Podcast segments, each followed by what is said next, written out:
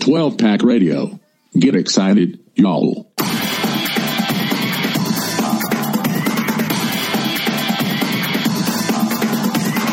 Welcome back, everyone, to 12 Pack Radio, the most interesting Pac 12 podcast covering Pac 12 football in your face.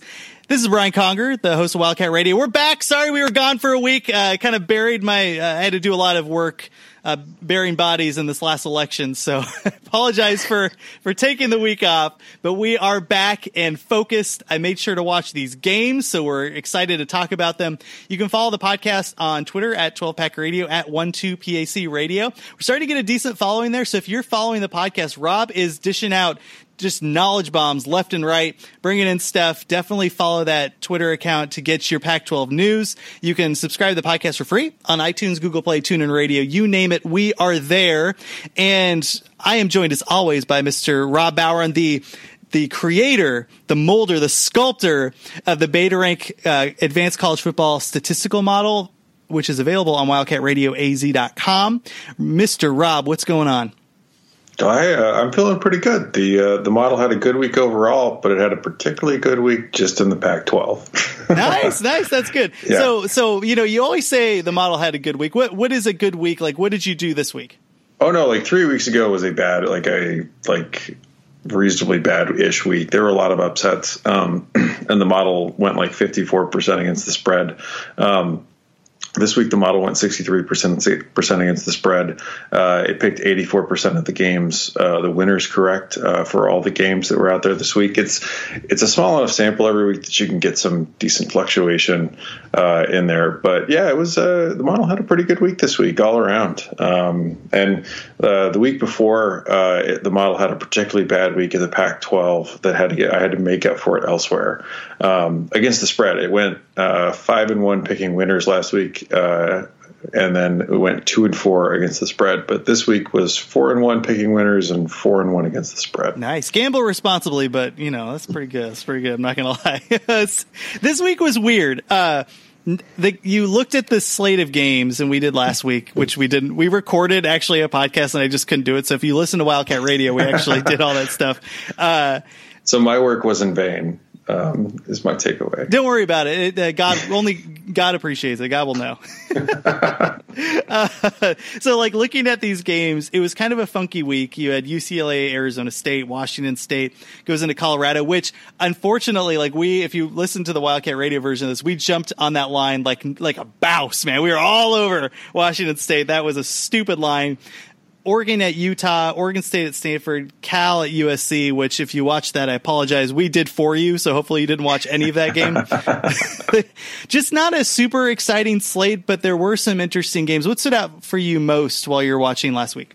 I think what was really interesting was uh, two things. The um, that Utah was able to put it together uh, without their starting quarterback and their starting running back, uh, and beat an Oregon team that um, I'll say it like is not as good as a lot of people thought early in the season. oh yeah, absolutely. Um, and the model was pointing out was not as good as people thought early in the season. So I feel a little vindicated that Oregon's come back to earth. I'm sorry to any Oregon fans out there. I have a personal rooting interest here, I suppose.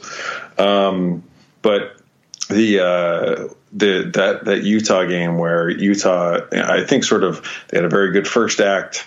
Um, then they came out and swooned a little bit in the third quarter, but they were really able to, to turn it on um, and pull away in that fourth quarter. Like that was that was really impressive to me uh, that Utah was able to do that, and maybe gives you some confidence because they have a pretty easy schedule. Uh, I mean, no offense, Colorado, but for the rest of it, and then. Um, this sounds like a really weird thing to point out, but like UCLA had a much better game than I think anyone was anticipating against Arizona State. Um, in that game, and uh, UCLA and their sort of revolving quarterback. I, I really thought Speight should sit, um, but he came in and he had a pretty good game. It was, uh, so, yeah, it was yeah. interesting what they're doing down there west with the UCLA USC game is just. uh, yeah. It's going to be inappropriately beautiful. I think that's probably the best way to put that with those teams. Uh, it'll be fun because I think UCLA has a chance. You know, what's stood out for me, and then I'll kick it back to you to see some of the other things, is just the free fall of Colorado. our Yeah. friends at the Free Ballin' Podcast, which do an excellent job. If you're a Colorado fan listening to this podcast, listen to the Free Ballin' Podcast. They cover all CU sports. They just did a preview of Colorado basketball, and I think it'll be interesting to see what they have with McKinley right there. With that said, like one of those guys either owns a bar or like works at a bar, and I hope they are all there right now, just because they were so high on this team. Five games going in the season, and with with real reason, you had Montez tearing it up. Shenault was there, and man, it's just been a mess. Even with Laviska Shenault, I think he had hundred yards in this game, and they they scored seven points. Like holy goodness, uh, how the mighty have fallen did you watch that game? I mean, because we had we had highlighted that game as kind of being the one of the week to take a look at in terms of the spread. I think Washington State opened as a four and a half point favorite, and we just kind of laughed and and gladly jumped on that. But um, I was I saw a little bit of the second half. I didn't watch the first half. Oh, the first half was bad football. Um, you know, and it was it was mostly that Washington State and Minshew really struggled to figure out the wind. Like I know that sounds like a not like the weather, but um, there are some significantly swirling winds. Um, both Montez and Minshew, Minshew struggled to throw the ball deep in that game, and Minshew kept trying to throw deep because he did have uh, guys open uh, going deep. Um, in the second half, Washington State came in threw shorter passes, tightened it up. You know, Minshew was not not throwing any kind of put in any kind of air under it. He was just throwing ropes, um, and it made a big difference. And they were able to turn it on. Meanwhile, Colorado was not able to do anything in that second half. Um, and man, Colorado, I, there were a lot of Colorado fans that when I posted that, uh, you know, I had Washington State uh, winning by something like 20 points in the game or 17 points. Um, when I, you know, tried to do the points that I thought it would be that, um, you know, I, I had Washington winning by 21, Washington State winning by 21, and a lot of Colorado fans came out and said, no, like, I think they really bought into the spread. They thought that this was the this was the game that Colorado was going to take a stand and you know maybe pull off the upset. And uh, no, like Nope. this this team has just been in free fall. So, two coaches. Let's talk. Let's talk some coaches here. You Let's got yeah. Let's talk some dirty hot seat here. You got McIntyre. So two two years in a row now they're going to go under 500. I think I have to go back and look at exactly what they're. But if if they're not, yeah. So they're five and five with a game at Utah, and I forget who their last game is. I think it's Cal. Do you think they beat Cal? Like I don't think they beat Cal. Would you want Would you want to watch this offense against Cal's defense? No, and I guess that's even more important, right? If you're a Colorado fan, you're like, "F this, man! I don't want any more part of what's going on."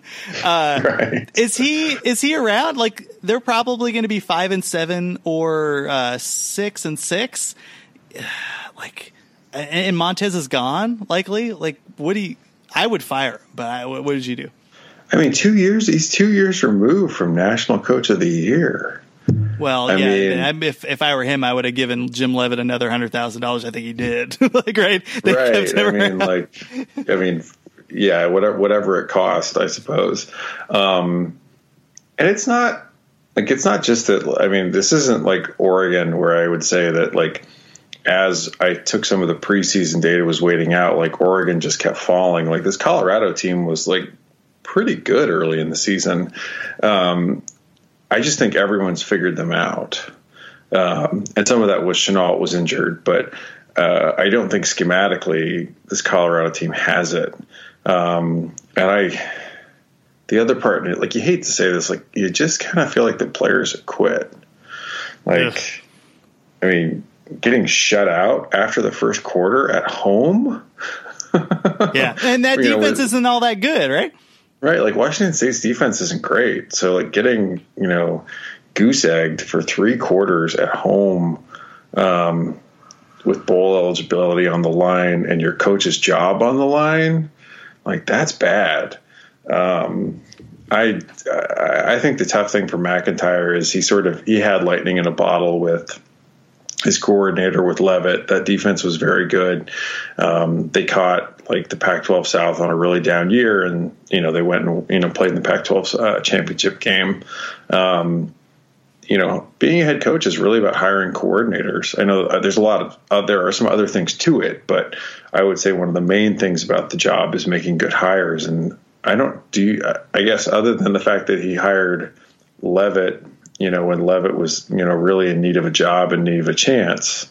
I don't know that I would trust McIntyre. Would you? I mean, he's.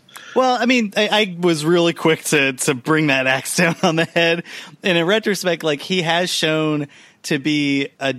I mean, what he did at San Jose State was really awesome. I know that's a totally different league. I understand that.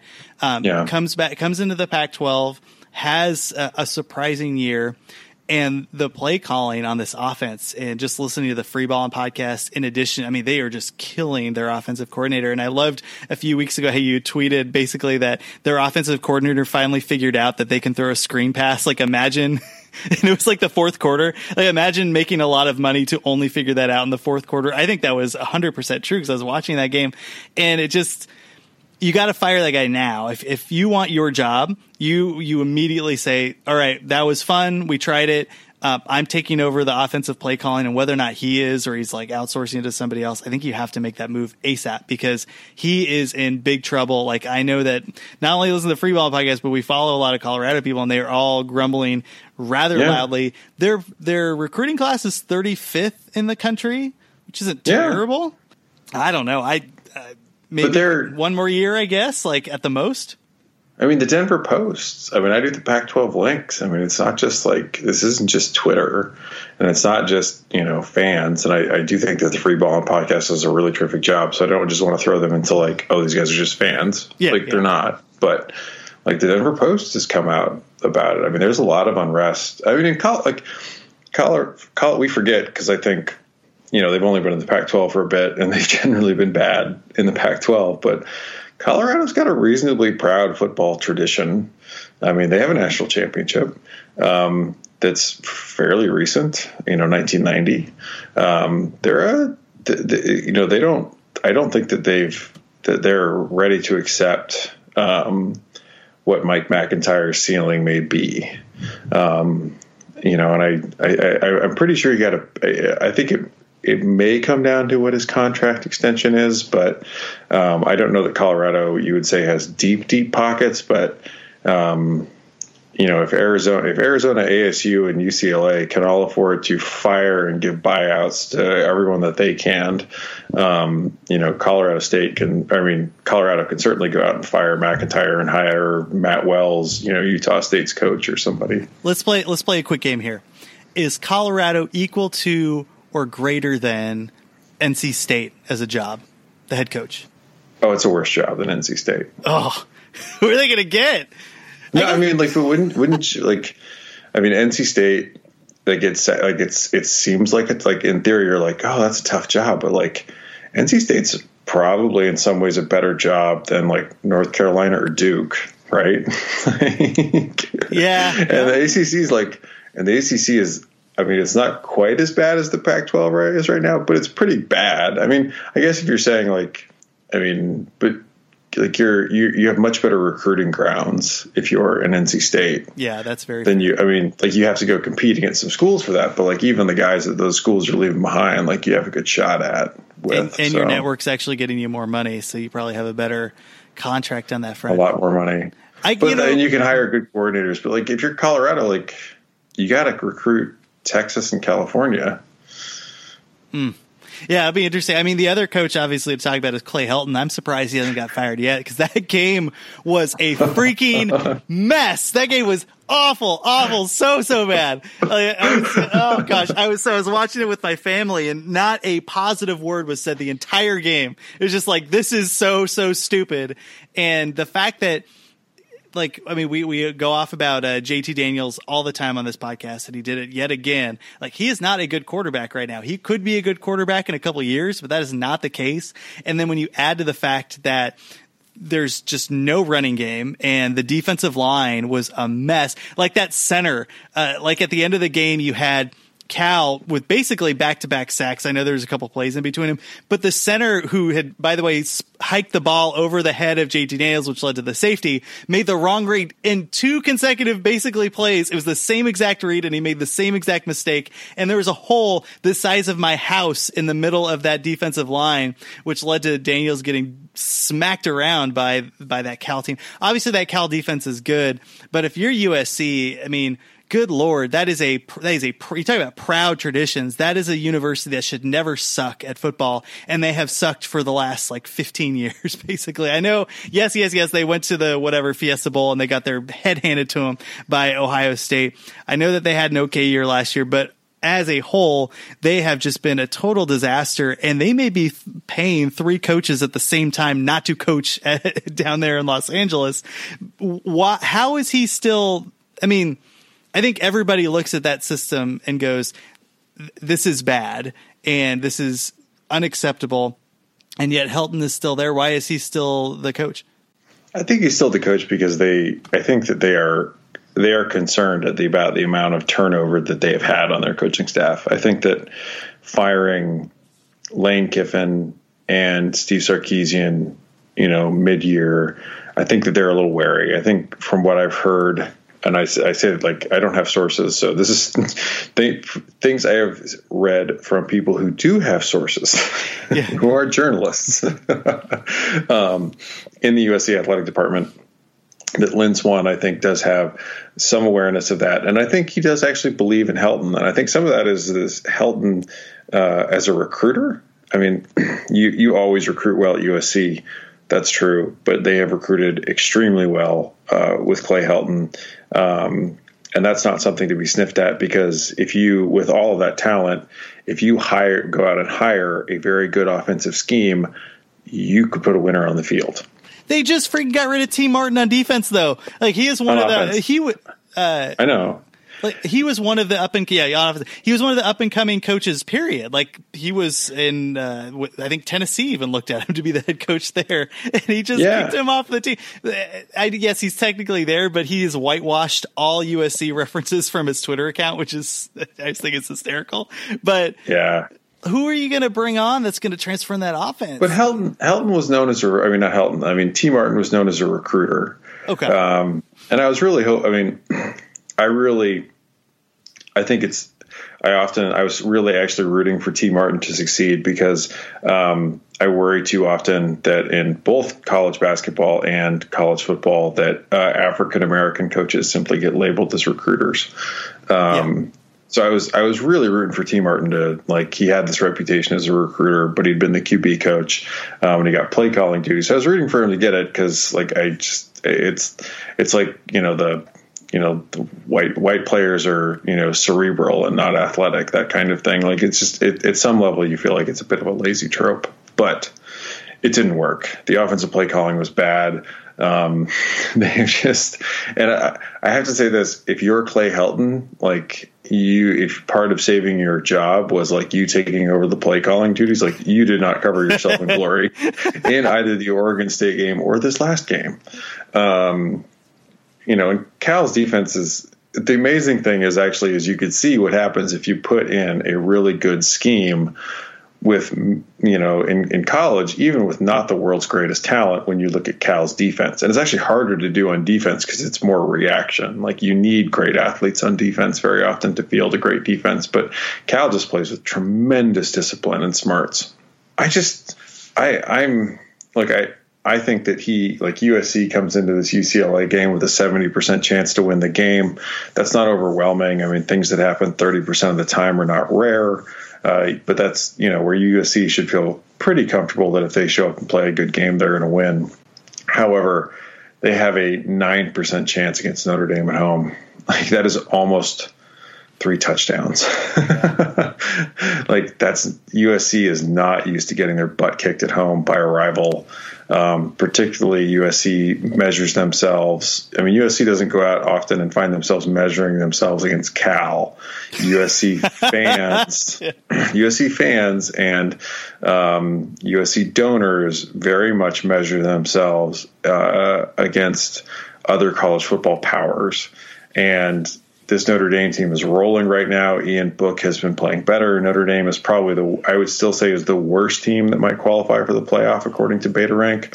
Um, but they would without if they don't turn the ball over, they're going to wipe the floor with USC at home. And bad home losses are hot seat multipliers. Like getting blown out at home, especially by a rival, uh, will get you fired. And I don't think that there's anything Lynn Swann is going to be able to do, even if he feels like maybe Clay Helton is the right guy with some staff changes. I don't think that there's anything Lynn Swann can do if they lose to Notre Dame by 21 points. Before we get into the sleazy bet section, how f- much further ahead is Washington State and Beta Ranks just overall rankings than the next best Pac-12 team?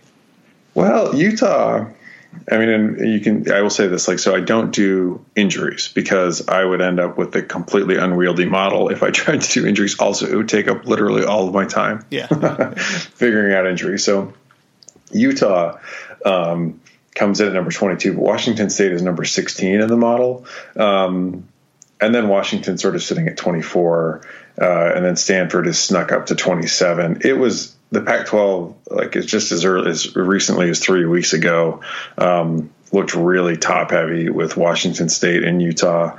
Um, I mean, the trouble for the Pac-12 is just that there's there's no one in the top ten. Um, you know, like your best teams are sort of like hovering closer to twenty than they are to ten. Uh, yeah, there. I mean, there's not a big middle either. I mean, sort of Cal's at sixty, USC's at sixty-one.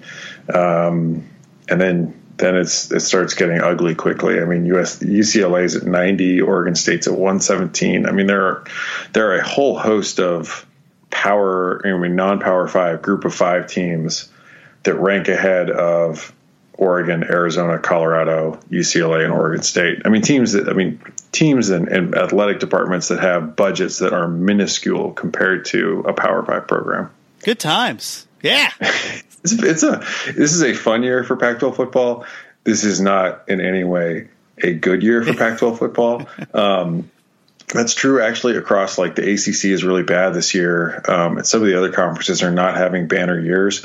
The Pac-12 should thank their lucky stars because the SEC is just having a lights out year. We have no bowl tie-ins with the SEC. So we do not have to go get waxed by some SEC school in the bowl games, and we may end up um, losing by seven to Boise State or something. It'll be yeah. I mean, even though it's a down year for the Pac-12, like it's a little more like the bowl slate actually sets it to be more favorable because like there are teams that have rough records in the SEC, like Missouri, who are really good in advanced stats. So, all right, yeah. That'll be, that'll be good times. Uh, we're going to complain about Larry Scott a little bit too. But first, the sleazy bets. Hey, um, can I get some Pac 12 gambling advice up in here? Is William Shatner? You want it? Pac 12 gambling lines? You got it. Nice. You want it? Baby, just bust a move. Okay. All right, all right, we're back. We're back. Uh, thank you for listening to 12 Pack Radio and Wildcat Radio. This is a sleazy bet segment where we go through every game of this coming week, and we'll go uh, in order of time, and we will talk about the games that each team has played in the previous week to kind of give a little flavor before we give our breakdown of this week. And first, we have at 12:30 p.m. on Saturday, USC versus UCLA. So let's get let's get into this dirty nonsense immediately. Um, USC just what a what a rock fight against Cal. Um, JT Daniels looked awful we obviously talked about this a little bit in the, the preview on 12 pack radio, but uh, let's get into it a little bit more. What did Cal do specifically to stay in this game? That defense is just, it's really good. And we've talked about it on this podcast for a while, but for some of our new listeners, wh- why is that defense so good? And what is Wilcox doing with, I would say, not, not subpar talent, like these are Division One players, but when you take a look at, oh, I don't know, USC, the talent that's on Cal, significantly uh, more underdogs than the five star, four star talent that was all over the field for SC. Yeah, so this Cal defense comes in ranked at number 11 in the country, which is phenomenal. I mean, it's one of two elite units in the Pac 12, the other, which is Washington State's offense. Um, they're ranked number 26 at drive efficiency. So it's hard to drive the entire length of the field against this Cal defense. They will find a way to get, you know, out, you know, eventually. Um, they are excellent on play efficiency. So uh, ranked number 12. They don't give a, a, a big yards per play number. They're number 11 on explosive drive. So you are not going to get away with just putting up explosive plays on this team. Um, and they ranked number 19 on negative drive, so they force quite a bit of three and outs. I mean, this defense, they do a lot of things really well. They tackle really well in space. Um, they uh, and they put smart pressure. Like what you saw, I think against USC was that Cal uh, was able to bring bring pressure and bring pressure effectively and from unexpected places. Sometimes rushing inside linebackers um, and what you might think of as like as our friend Max Brown, you know, has pointed out the green dog blitz. Um, you know, or just sending somebody late. Like Cal doesn't Cal doesn't blitz all the time, but when they do, they really make it count. Um, I really like, uh, and they come in at number. They're they're good against the run. They're number seventeen. They're number seven against the pass.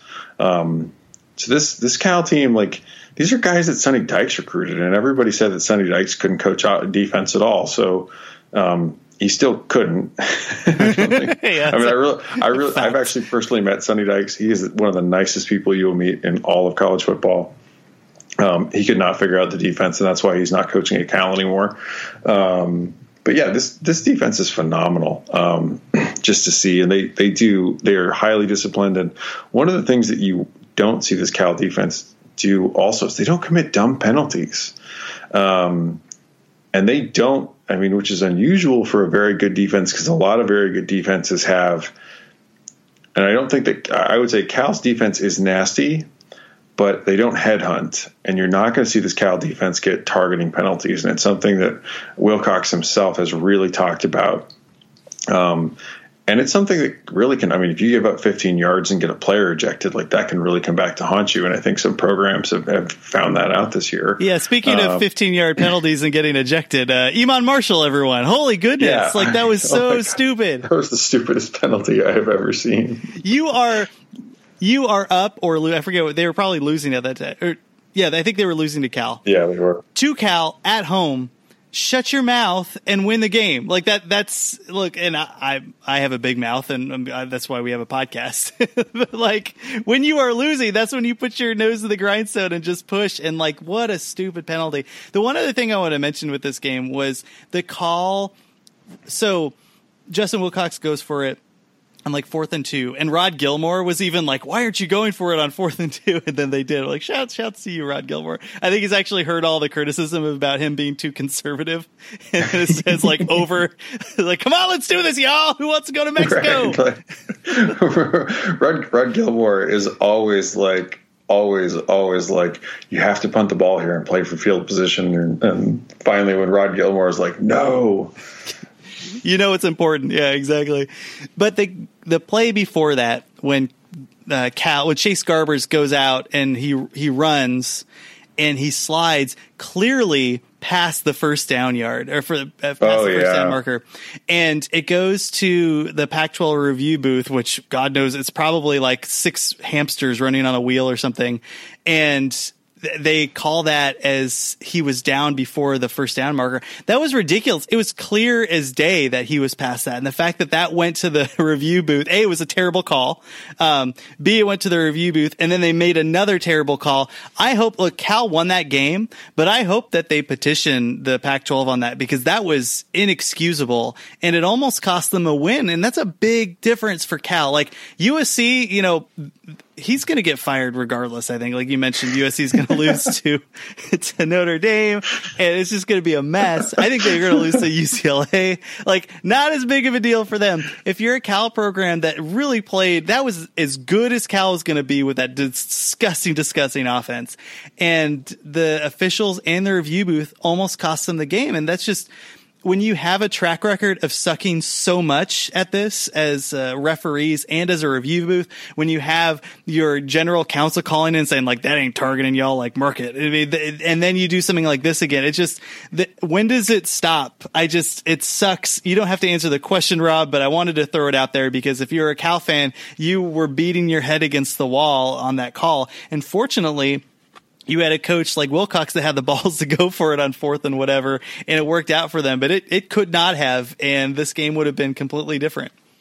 I thought I thought it was inexplicable their their spot because it's where the ball is when he his knee touches down, um, and Garbers did not go down. It's like a full like baseball slide. Like he was you know a little more upright, so the ball was not sort of you know a full yard behind his legs or something like that. Yeah. Um, it was just a bad spot. And then to not overturn that, um, I just thought was odd. Uh, and I, I, mean, kudos to, to Wilcox for going for it. Um, and it was it was also sucked because I had been.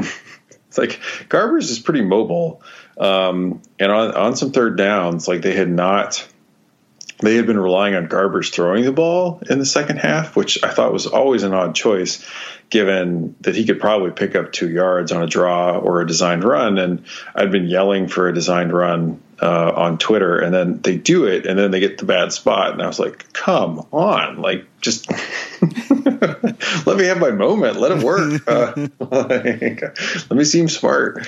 Um, no, it was. Uh, but I mean, kudos to Cal for for pulling this game out. I mean, uh, I think a lot of USC fans are.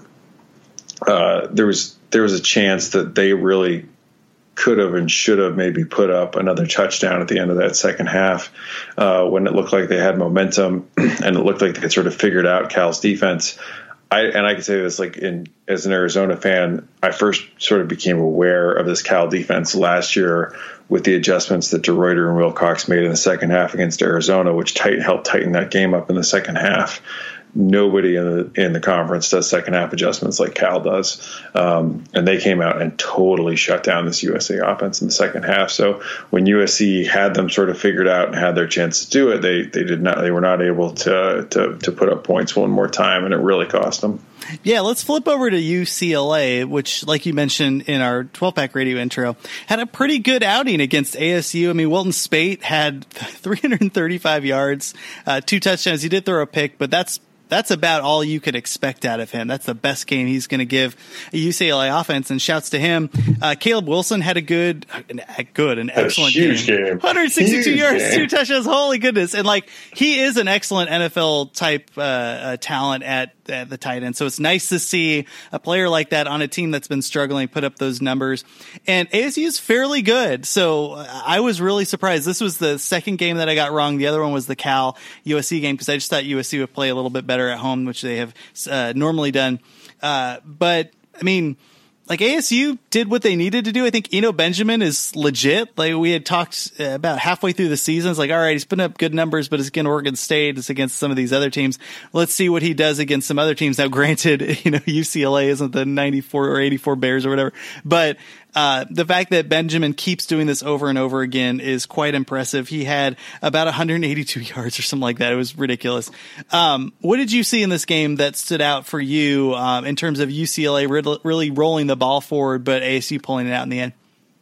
I mean, I, I think that we, when you look at this game, like you can definitely say that Arizona State like even though they were quite effective on offense, like they they started out a little slow, but like their defense in this game was just bad. I mean, so their offense comes out. I mean, they come out of this game ranked number 15 in the country. A lot of that's still some carryover from that really great game they had against Utah's defense.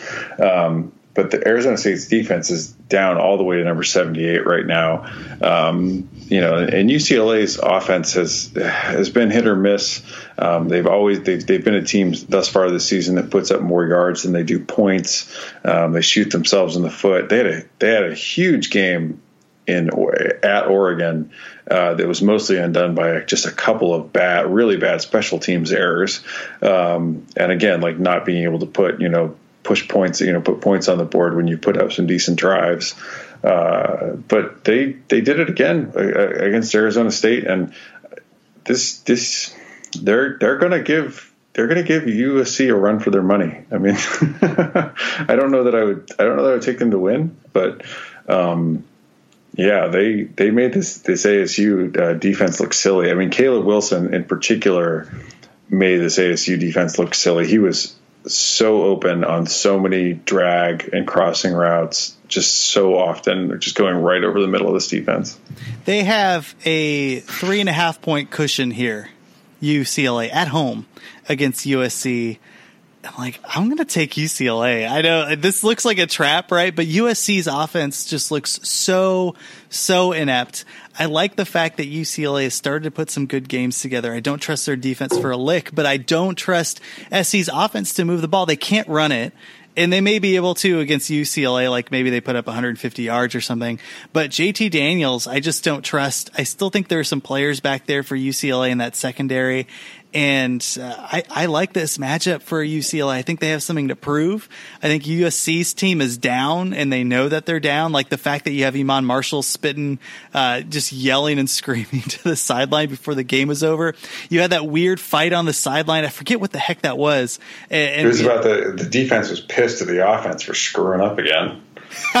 well, good times. Never want that happening. Yeah. Uh, I, I, don't want to be in that locker room right now if I'm an SC the SC team. And like, I don't know. I, I just really like UCLA in this game. Just be, this is more of a, I don't trust SC further than I can throw them. And the fact that Chip Kelly is starting to figure out what he has in this team. So I don't know. What does Beta Rank say about it? So USC's got about a 70% chance to win the game in beta rank. Uh, that's roughly uh, about seven points, like 6.95 points. Um, so it does like the Trojans more in this game. Um, I, I, mean, I, I think the Trojans are a, are a touchdown better-ish. I, I, mean, if you had to trust a unit on the, you know, any of these units out there, you would definitely trust uh, USC's defense uh, over just about anybody else. But that being said, like UCLA's offense is mostly self-inflicted wounds. Um, they're definitely unlike USC's defense uh, offense, which doesn't often put up yards or points. UCLA's offense at least puts up yards. Um, so it's you could you could easily talk me into. I mean, I'm I'm very on the fence about this line. I'm very on the fence about this game. Um, you know, and, and one of these teams, like a lot of this, I think, in this game in particular, comes down to motivation. Um, and UCLA just doesn't feel like it's like even though they're having a rough year, they've had and against a really hard schedule they just haven't quit. Um, yeah, I don't know. I mean, I'm still gonna I'm still gonna go with the model this late in the season, and and I'm gonna take USC, but. I I may change my mind later and go with UCLA. this is a really hard game of the week. Yeah, it's a funky game. So I know I just threw a dart at Iman Marshall. I want to say something nice about him because I'm sure he's a wonderful person. Uh, take a look at these stats of him at cornerback. So he gave up three yards to UNLV. He held JJ Arcega Whiteside to 23 yards. He held uh, Collin Johnson to eight to minus eight yards. He held Tay Martin to three yards, uh, three receptions, one yard. Shawn Poindexter to 18 yards. Laviska Shenault to one reception and eight yards. He gave up zero yards to Utah. He held N'Keal Harry to 28 yards and the entire Oregon State offense to 13 yards. I mean, I, I'm kidding a little bit with that offense, but that is a nasty, nasty stat line on his end. Like he is clearly one of the elite corners in the country. And it's just frustrating because he's in a, a big moment. He's one of the leaders of that defense and he's running his mouth like against a Cal team. It's like, what are you doing, man? Like you are one of the best corners in the country. like, stop, yeah. stop. I would assume a freshman would do that, or like Tim Huff at Arizona, or just like somebody that doesn't really have the talent that you know that would go and and yell. And of all the players that you would have, you know, here here's a spread of all the players in USC. Who's going to make the boneheaded mistake? It would not have been Iman Marshall. But um, anyway, all right, let's move on. So we have coming up at 1.30 p.m. Oregon State at Washington. Let's not spend a ton of time on this. Washington is a 32 point favorite. Um, Holy moly! I know it's really bad. Obviously, Oregon State got just got their head handed to them by Stanford. Um, I'm actually going to take Oregon State in the 32 points. I just think that they'll like that's way too many points. I don't want to spend too much time breaking this game down. Um, is there anything that you have to say about Oregon State or Washington? Washington had a bye last week, so it wasn't a ton to talk about. Uh, no, I just I refuse to take Jake Browning with that many points. Yeah, my man, thirty-two. What, so, what, does Beta Rank have this as like a ninety-eight or whatever? Like, yeah, it's like a ninety-eight point five four, which is basically where I stopped the model because there's like eleven upsets in almost a thousand games at that point. So, um, it's like 20 it's a 29 point spread in the model so i mean technically i am going with the model and taking the beavers here but um, yeah i wouldn't Jake Browning is is Washington is awful at covering this season in particular, uh, and I just I I don't think Washington has good enough offensive play calling. And actually, I like the Beavers on offense a bit. Thirty-two points. Holy goodness! Um, all right, let's move on. Four thirty p.m. Stanford is a two-point favorite on the road at Cal. Stanford again just beat the crap out of Oregon State. We just talked about the Cal UC, uh, USC game. I this I was surprised that the line was only two. Stanford can at least throw the ball. I know Cal has a good defense. I understand that. I know Stanford can't run the ball super well, but at the end of the day, the talent is there, and I don't trust Cal's offense. The one thing they have going for them, like you mentioned, is Chase Garbers can at least move around in the pocket and do some stuff. But is that going to be enough for a Stanford defense? And what does Beta Rank say about this matchup? Because I, that, of all the numbers, that one stood out the most for me. So what's been interesting is that Stanford's offense has sort of been holding steady in the 30s. Their defense has started to creep back up a little bit again, um, and they're at number 46. Stanford has excellent special teams. They're ranked number nine in special teams right now. Mm. Um, this is definitely a game that like there are going to be a lot of hidden yards. They're going to make a big difference, and I, I, I like Stanford in, in, all hidden yard categories in this game. Um, so Beta Rank does not does not think this is a two point game. um, let me get over to it. So they've got uh, Stanford is a 76% win probability in this okay. game. Um, that translates, let me look here, roughly to about eight and a half points. Um, I'll take the Cardinal with that. I mean, that I think this is this will be a tough matchup. Um, I think points can be at a premium uh, in this game, as we saw. But I mean, Cal's defense is very, very, very good, but Stanford's offense is not USC's offense. Um, you know, like they're, you know, Cal.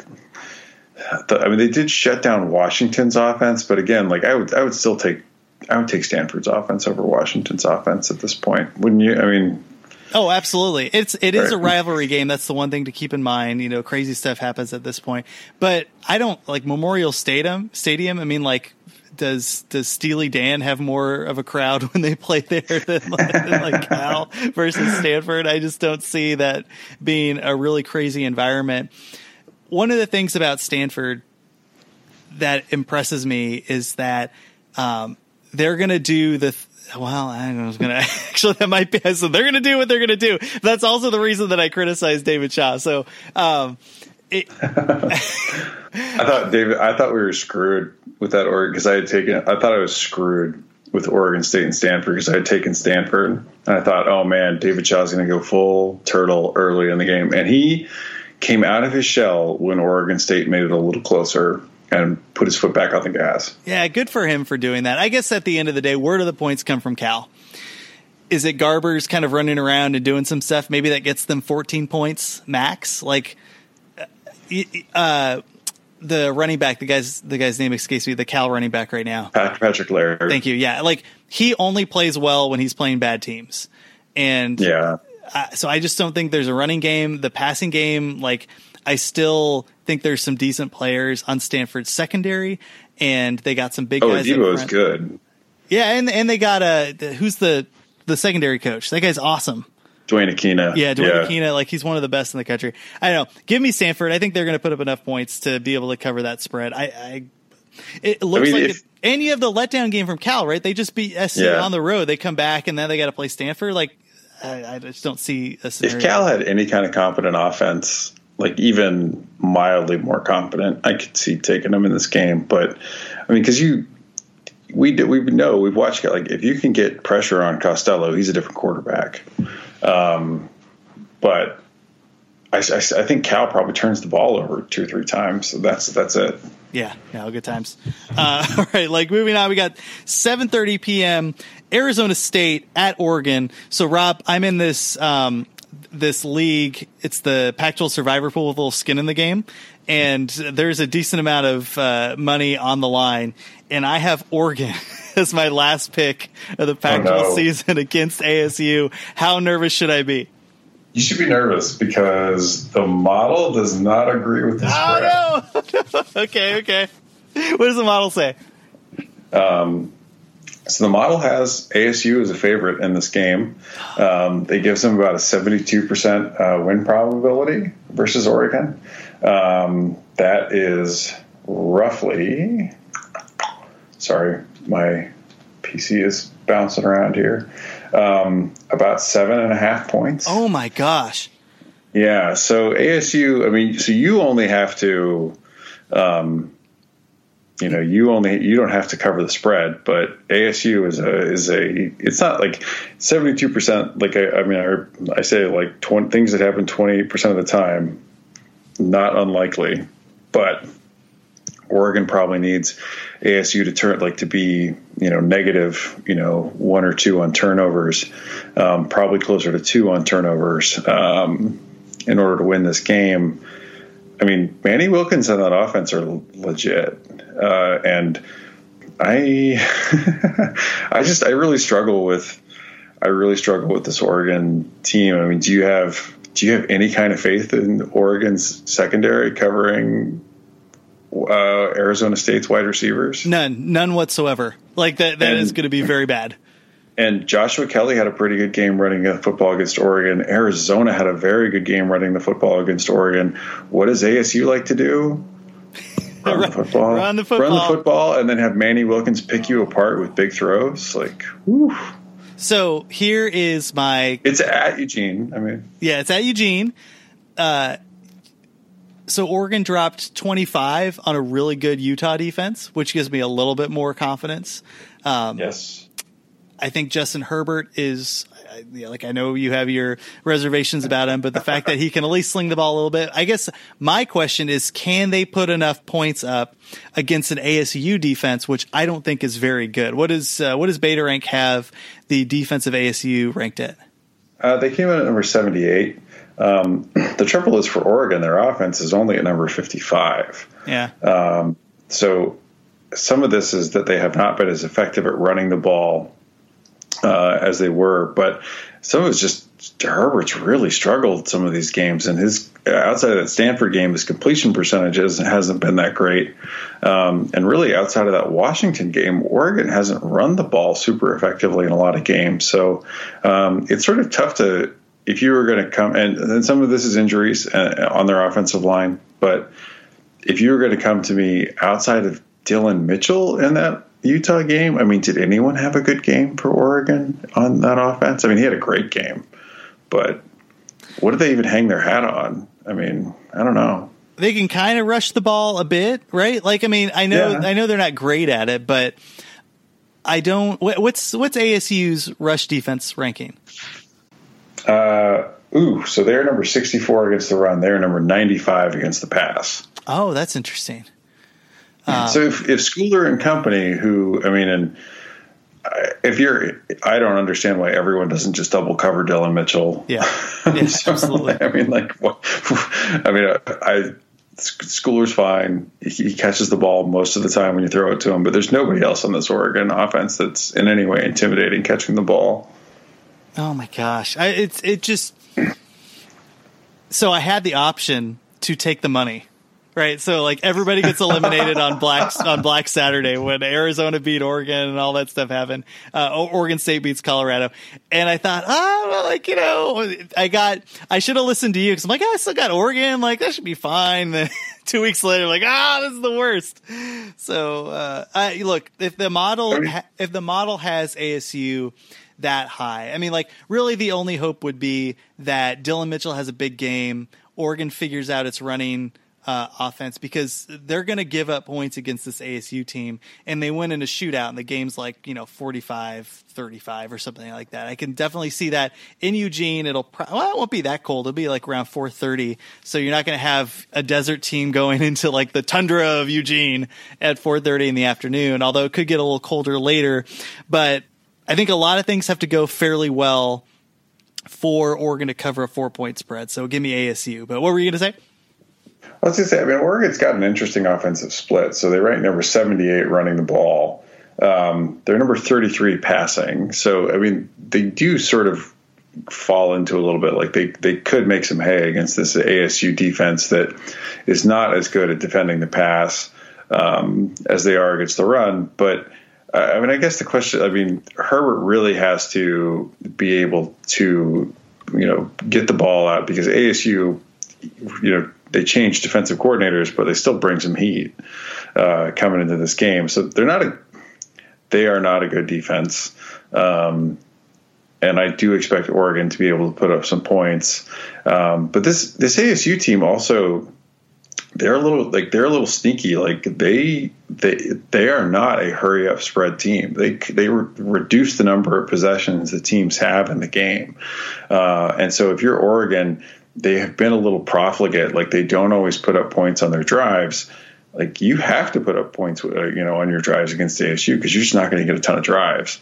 Um, and ASU generally is pretty efficient. So I don't know. Like I, I like ASU. I, I mean, I, I, obviously like ASU in this game. I will happily take when you combine the spread against Beta Rank like 11 points, 12 points. So yeah, I'll probably hedge this by taking ASU straight up. just to try to make sure I win something here, uh, because there's a decent amount on the line. That just really sucks. Uh, oh, so one more question about Oregon's special teams. Are they any good? No, they've come back to earth. They have moments, and it's not that like I think that they have units that are good. So their kick return unit is good, um, but their overall punting, um, you know, place kicking uh, units are not good. Um, and ASU, they do miss uh, Gonzalez, Zane Gonzalez, their excellent kicker from last year, but their special teams comes in at number 59. Um, Oregon's is at 65. So, I mean, it's not bad. They've, they've been worse at different parts of the season. Uh, they had a pretty decent game against Utah, especially on kick returns um, that helped set up the offense. So, that, that in a way, like when Oregon has pulled off upsets or played better than expected so far this season, it has often been when they've had uh, some pretty good uh, play out of their kick return game uh, or some of their return game and been able to set up their offense with good field position. Okay. Uh, moving on, ESPN 7:30 p.m. Arizona is a 10-point underdog going to the Palouse take on number 8 Washington State. If you are a uh, Wildcat Radio fan, we broke this game down at length, like 30 minutes. And actually if you're a Pac-12 uh, 12 pack radio fan, you want to learn more about that game. Rob and I went really took a deep dive into the numbers of beta rank and all that stuff. I thought it was a pretty good conversation. So check that out in our Wildcat Radio podcast. With that said, 10 points is a lot, but Rob, you had mentioned that uh, maybe beta rank thinks this should be a little bigger. It's a Washington State's got roughly a 91% win probability in this game. Um, that's 18 and a half points. Uh, I, I, I think that Vegas, as we saw last week with Colorado, I think is underrating Washington State uh, a bit, and I I just like this Washington State offense uh, with this game, and I, I think that they're I don't I, they're the number one passing offense in the country, uh, the number four overall uh, offense in beta rank. Uh, I think Arizona, which has sometimes struggled in coverage, is going to have a hard game. Yeah, it's interesting it's a really bad matchup for Arizona. Like you mentioned, Gardner Minshew is going to get the ball out. One of Arizona's strengths on defense, which I can't believe I'm saying this at this point, but it is now, is their rush defense. And uh, how many times is how many times do they rush the ball in this game? Like five, five to ten, like max. Right. It's going to put a ton of pressure on Arizona's secondary. Uh, and I don't think the the one I think the biggest scenario for where Arizona wins this game is if they are able to keep up with Washington State and the defense gets a few turnovers or some big stops. Where uh, one thing to mention is Khalil Tate is likely 100% healthy after having a bye week. So one of the things he was able to do in the game against Colorado a couple times is run, and he looked pretty good. He didn't look like that hobble Tate that you've seen uh, in weeks prior. So and Washington State can can give up some yards on the ground. So you have. Uh, uh, oh my gosh, what's his name? Pelluer? No, the the Arizona running back. Oh, JJ Taylor. Yeah, give me one second. I always want to say JTT or something. you have someone like J, uh, JJ Taylor that can rush the ball in addition to Tate, and like, how does a team prepare for Tate? It's hard when he's 100% running all over the place. So that would be the one scenario where Arizona could keep up and go, you know, punch for punch and maybe pull it out in the end. But at the end of the day, you have a cold, cold Palouse and an Arizona team that isn't used to that cold. So another thing to keep. I'm actually going to take the points. I'll take the 10 and just know. So I have not had a losing week, I think, uh, period this year, but I have gone like one and five with Arizona. So, so take that with a grain of salt, um, or one in 10 or however many times I've bet on Arizona. Uh, but I'll take the points. I think that uh, having Khalil Tate back there just changes up the way that Arizona can play. But um, I am not confident at this at all, and I totally realize that this is a difficult spot for Arizona to play in with Gardner Minshew and uh, two six four wide receivers and fast wide receivers on the inside. But Rob, who are you taking? Uh, I'm going to take Washington State here. I really, I, I think Washington, like barring three turnovers and Tate rushing ten times for 120 yards, I just, I, I, I don't see it. All right. Moving on, the last game of the night at 10:30. Utah is a 7-point favorite going into Boulder, Colorado against the Buffs. And obviously we talked about the tailspin that Colorado is in right now. And Utah, the fact that they were able to put up points even with a new quarterback, which I thought was interesting. The other thing to keep in mind, we didn't mention this in the intro, Rob, on 12 pack radio was that the spread didn't really change when, uh, when it was uh, decided that Tyler Huntley wouldn't actually play in this game. So I think that shows how well Vegas thought of Utah's passing game. But uh, Utah saw what we saw last week, which was the fact that Utah can run the ball. And when they're running the ball and they're not turning the ball over from the quarterback position, this offense is going to be good enough to beat most solid teams. And I think that's the case again with Colorado. But what do you think? Yeah, I really, I mean, I like Utah here. Um, I, I, think the model is still going to. It takes a little while, and I, I, have that exponential decay built in to try to deal with injuries, um, even this late in the season, at least a little effectively. Um, but Utah comes in with a uh, just a 89 percent, 89 and a half percent win probability in this game. I think that's a little high compared to um, what their uh, where their offense may actually be at this point, but um, that's like 17 points. Um, but I still think with with the line that they have, like I like the Utes in this game. I uh, I think their defense is very good. They have very good special teams, um, and this Colorado defense is not good. And I uh, they've been sort of like in a tailspin um, almost really since the UCLA game was maybe one of their last really good games. Um, I really think that this uh, this Colorado team's in a lot of trouble, and I think Utah's going to be able to run the ball and to be honest, like uh, we talked about this a bit earlier, like I'm not sure Colorado's like even into it that much. I'm saying not into this football thing. I mean, like they're, they, they look like a team that's ready for the season to be over. I mean, yeah. Which is fair. I mean, like that happens. It just does at some point. So yeah, I'm, I'm with you. Uh, anything else we should talk about before we hang it up for this week? No, I don't. I mean, do we have anything to talk about Larry Scott or Pac-12 main office wise? Not really. Well, we talked about the the stupid calls from right. I think we covered that. We did. Okay. We did. Yeah. Um, oh, so I have uh, updated probabilities on uh, winning the South. Oh, okay. So, uh, as it currently stands, ASU, uh, and I actually have different numbers than some other places. Um, ASU actually has a 57% chance of uh, winning out. Uh, and therefore winning the South. um, Utah, though, has the, most of the rest of the chance there. So all Utah has to do is have uh, they have to beat Colorado and then have ASU lose once, and Utah is your Pac-12 South champion. Um, so that is roughly roughly 43%. Um, and that is all like, if you add those up, that's basically 100%. Somewhere hiding in there is a 0.11% shot. That is the University of Arizona Wildcats. Yeah. Uh, where, um, both ASU and Utah lose. Um, Utah has to lose to Colorado uh, this week, um, and ASU can either lose to Oregon. Um, well, then of course, like they would also have to lose to, to Arizona. So basically, like they just have to lose to Arizona. But yeah, not uh, ASU uh, is still, I mean, sort of control. I mean, controls their own destiny, um, and I think they've got a better shot against this Oregon team than people think. Um, and in the North, it's all regardless if Washington State loses this week, um, it's still all going to come down to that Washington uh, Washington State game. um, and that is uh, Washington State, currently has a 63% win probability in that game. So uh, Washington has a basically a 37% chance to win the North. Right on.